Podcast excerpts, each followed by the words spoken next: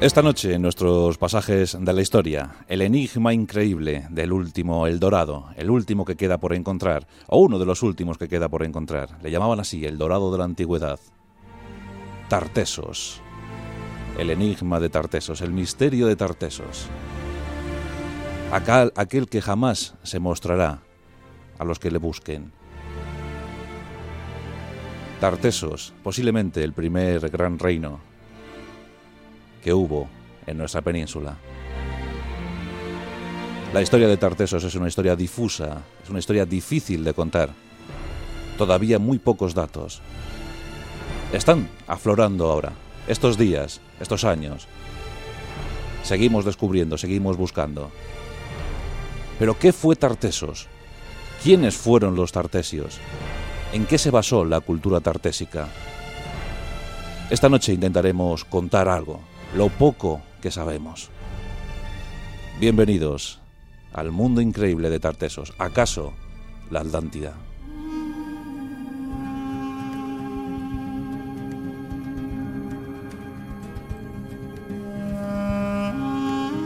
Los griegos ambicionaban conocer Tartesos. Los griegos creían conocer Tartesos. Los griegos hablaron y escribieron sobre Tartesos aquella civilización, aquella cultura moradora del occidente europeo. Debemos remontarnos muchísimos siglos en los albores de nuestra civilización. Y debemos buscar en el sur de España, en el sur de la península, en esa baja Andalucía que tantas alegrías está dando a los arqueólogos. Busquemos una fecha en la cronología del mundo.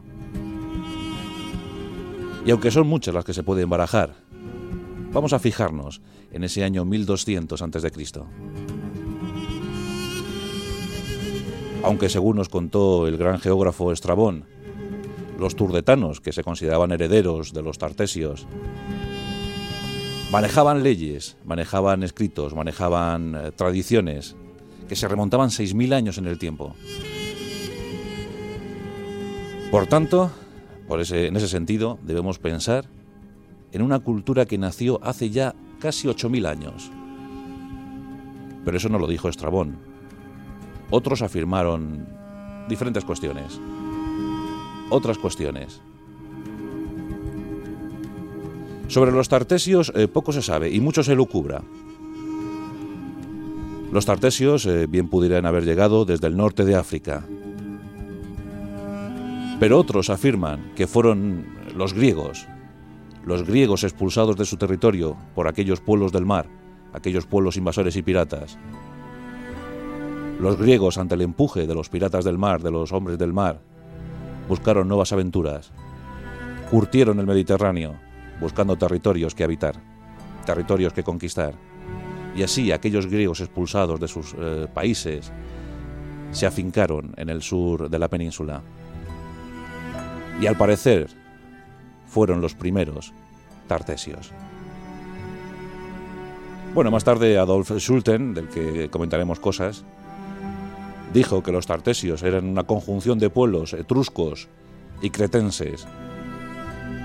¿Y por qué, y por qué no pensar que los tartesios eran directamente aborígenes, que eran eh, habitantes autóctonos del territorio? En fin, en la historia de Tartesos todo cabe. Sí que es cierto que sos, el sufijo sos, proviene del Asia Menor. Por tanto, no hay que, no hay que desestimar la posibilidad griega. Ya veremos que Argantonio, el semilegendario rey de los Tartesios, quería mucho a los griegos y mantenía relaciones comerciales con ellos. Pero fijemos la fundación de Tartesos en el año 1200. 1200 a.C., hace 32 siglos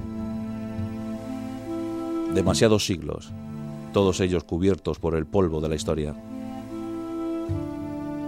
Hay quien habla, que ya en la Biblia se hablaba de Tartesos.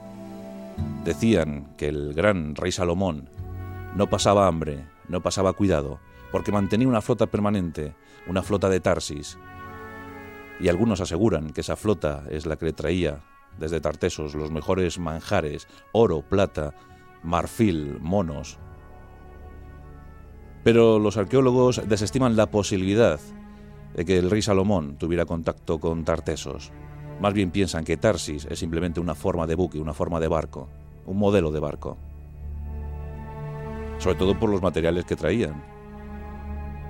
Por tanto, aquella flota de Tarsis vamos a dejarla a un lado. Vamos a pensar en otras cosas. En ese año 1200 a.C., España era muy rica y floreciente. Había muy pocas minas en, el mundo conocido.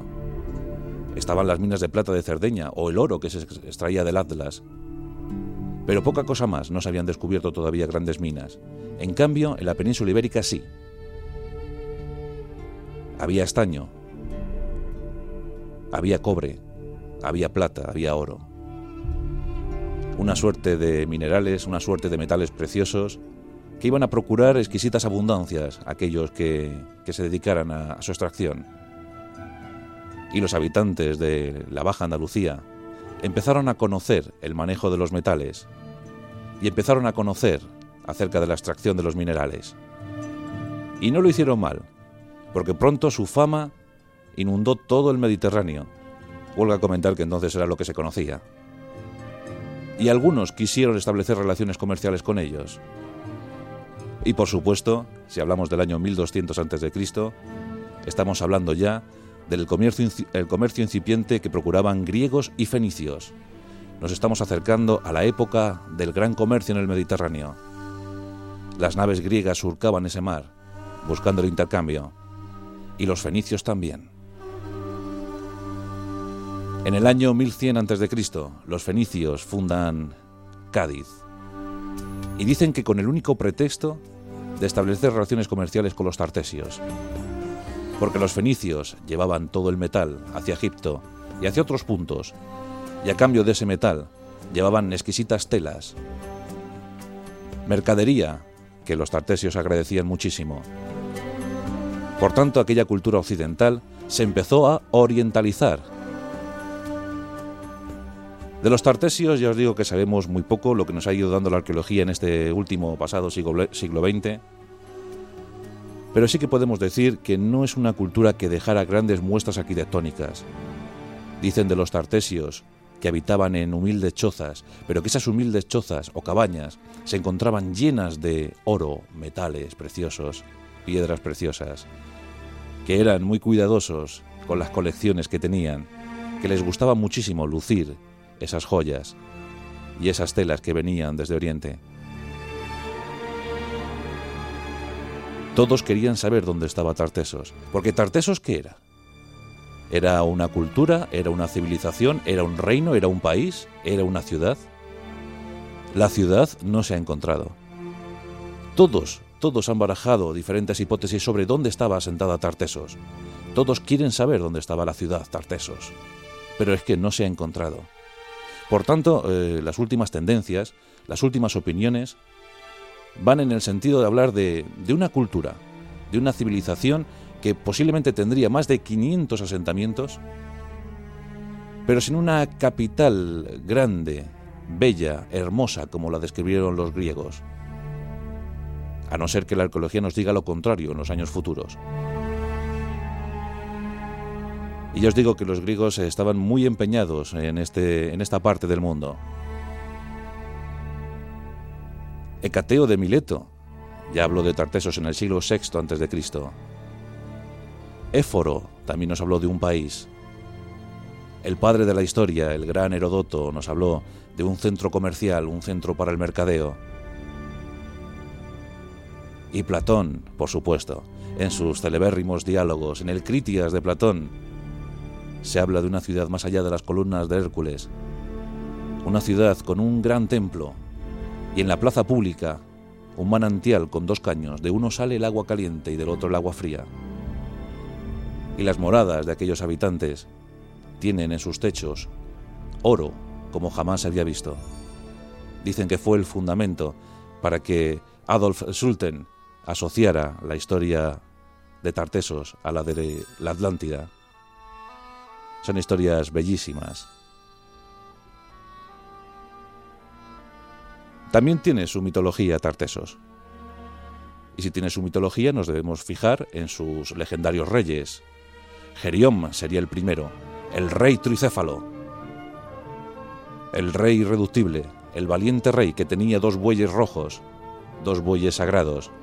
Hércules, el gran guerrero Hércules, después de hacer algunos trabajos, ya sabéis, los doce famosos trabajos de Hércules, tuvo que hacer otro, y es eh, nada más y nada menos que arrebatar a Gerión esos dos bueyes rojos, el toro mediterráneo, asociado ya a nuestra historia. Y Hércules pasó sus columnas, y Hércules se enfrentó al rey tricéfalo y le arrebató esos toros. Este es el primer vestigio mitológico sobre Tartesos. Pero mm, Gerión tenía una hija, Eritella, y Eritella daba nombre a una de las tres islas de Cádiz. Y Eritella tuvo hijos, y de esos hijos llegó una descendencia, llegó un linaje. Y aquí aparecen otros dos de los reyes legendarios de Tartesos, Gárgaris, aquel que enseñó el comercio a los tartesios, basándolo todo en el comercio de la miel. Gárgaris tuvo un hijo, un hijo bastardo, al que no reconoció, al que ordenó matar. Ese hijo se llamaba Avis. Pero Avis no murió. Avis tuvo suerte y vivió entre las bestias y fue amamantado por una cierva. Y cuando se hizo hombre, volvió para ser reconocido por aquel padre que había intentado matarle. Gárgaris le abrazó y permitió que reinara. Y Avis enseñó a los tartesios el manejo de la agricultura y sobre todo les entregó leyes, leyes para ser gobernados. Los reyes legendarios de Tartesos. Si buscamos eh, la capital, ya os digo que la capital no, no ha aparecido, no hay vestigios, hay diferentes sitios donde buscar. Unas hipótesis nos hablarían de Murcia, cerca de Mazarrón. Ahí tendríamos una de las posibles ubicaciones. Pero según nos cuenta la historia, según nos cuentan las crónicas, Tartesos se situaba en la desembocadura de un gran río. Más allá de las columnas de Hércules, eh, solo tenemos eh, dos o tres posibilidades: el Guadalete, el Guadalquivir y el río Tinto. Casi todos eh, afirman que Tartesos, si existió, debió estar en la desembocadura del Guadalquivir, en el coto de Doñana, entre Huelva y Cádiz. Pero hay quien dice que gracias pues, al, al trasiego de minerales no hay que descartar Huelva, no hay que descartar el río Tinto. A lo mejor allí estuvo la gran Tartesos. Los tartesios adoraban al sol, los tartesios adoraban a la luna y adoraban a una suerte de seres semidiabólicos, a los que también mostraban gran respeto, gran admiración, gran devoción. Mantenían algunos templos, pero sobre todo los tartesios mantenían sus pequeños talleres. Habían aprendido a trabajar los metales y con ellos comerciaban, con ellos negociaban. El bronce era muy buscado por entonces, Cuentan incluso que los tartesios llegaron a establecer pactos comerciales con Galicia y con las islas de la Gran Bretaña, con Gran Bretaña. Desde allí traían estaño para fundirlo y para convertirlo en bronce. Se han encontrado vetas de mineral en la zona de la Baja Andalucía que ya estaban agotadas en el siglo VI a.C. Todos buscaban el metal de Andalucía, todos buscaban el metal de Tartesos. Ya os digo que había muy pocas minas en, aquellos entonces. Si hablamos de Tartesos hay que hablar de su gran semilegendario rey, el rey Argantonio. Argantonio, dicen los griegos, que llegó a vivir 120 años. Y de los 120 años, 80 reinando.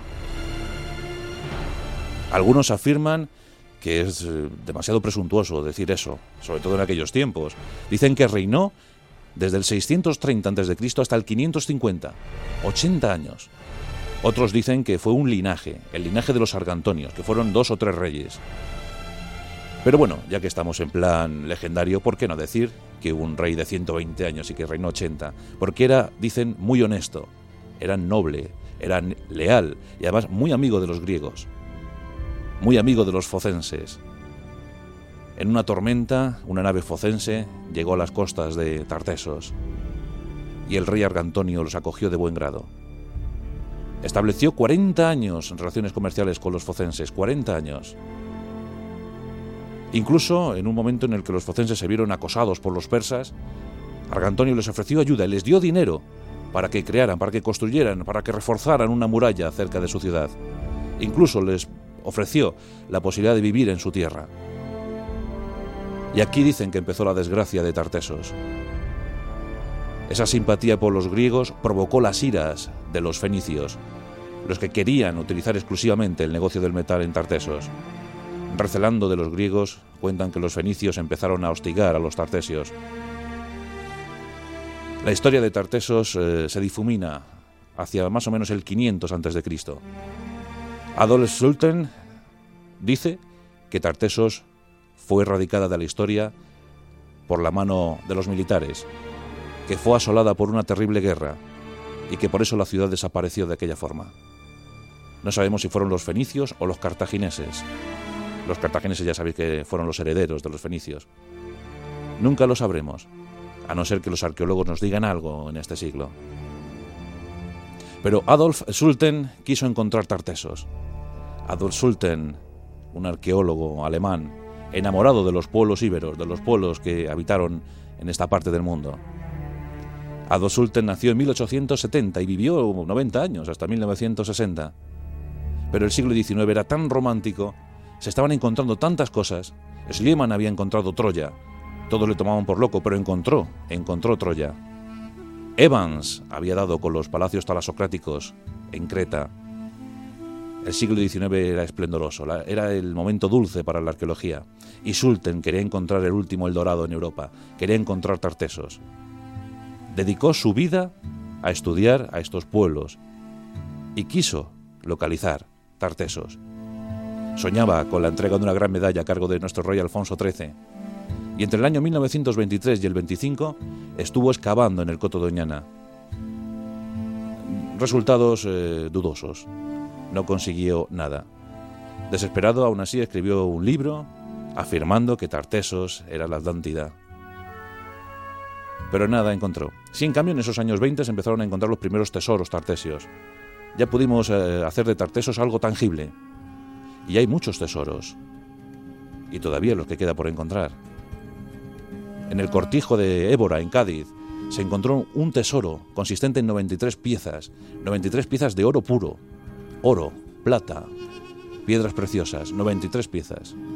En el año 1958, en una aldea cercana a Sevilla, llamada Carambolo, el Carambolo, se encuentra un tesoro de más de 3 kilos, 3 kilos de oro puro, piezas, brazaletes, cinturones. Más, eh, más valor artístico que crematístico. Pero desde luego, Tartesos tiene que dar todavía muchas sorpresas. Como os digo, eh, posiblemente hay 500 asentamientos esperando ser encontrados por los arqueólogos. Ahí descubriremos muchas cosas. Descubriremos sobre todo arte oriental, el fruto del comercio con los fenicios. Descubriremos muchísimas cosas. Estrabón dijo que los turdetanos eran los herederos, los herederos de Tartesios. Los turdetanos eran, dice Estrabón, la tribu íbera más culta. Tenían una escritura semisilábica, y desde luego indescifrable. No, no, se ha logrado descifrar todavía el enigma de los turdetanos, el enigma de aquella lengua, de aquel, de aquel escrito. Seguimos fascinados por Tartesos y seguro, seguro que algún día lo descubriremos. Y cuando lo descubramos, aquí te lo contaremos. La historia de Tartesos y sus reyes semilegendarios, sus historias. De cómo terminaron poco sabemos, pero del sueño, de la ilusión que inculcaron en todos los arqueólogos del mundo, de eso sí hemos dado fe. Todavía seguimos explorando. La Rosa de los Vientos, con Juan Antonio Cebrián. En Onda Cero.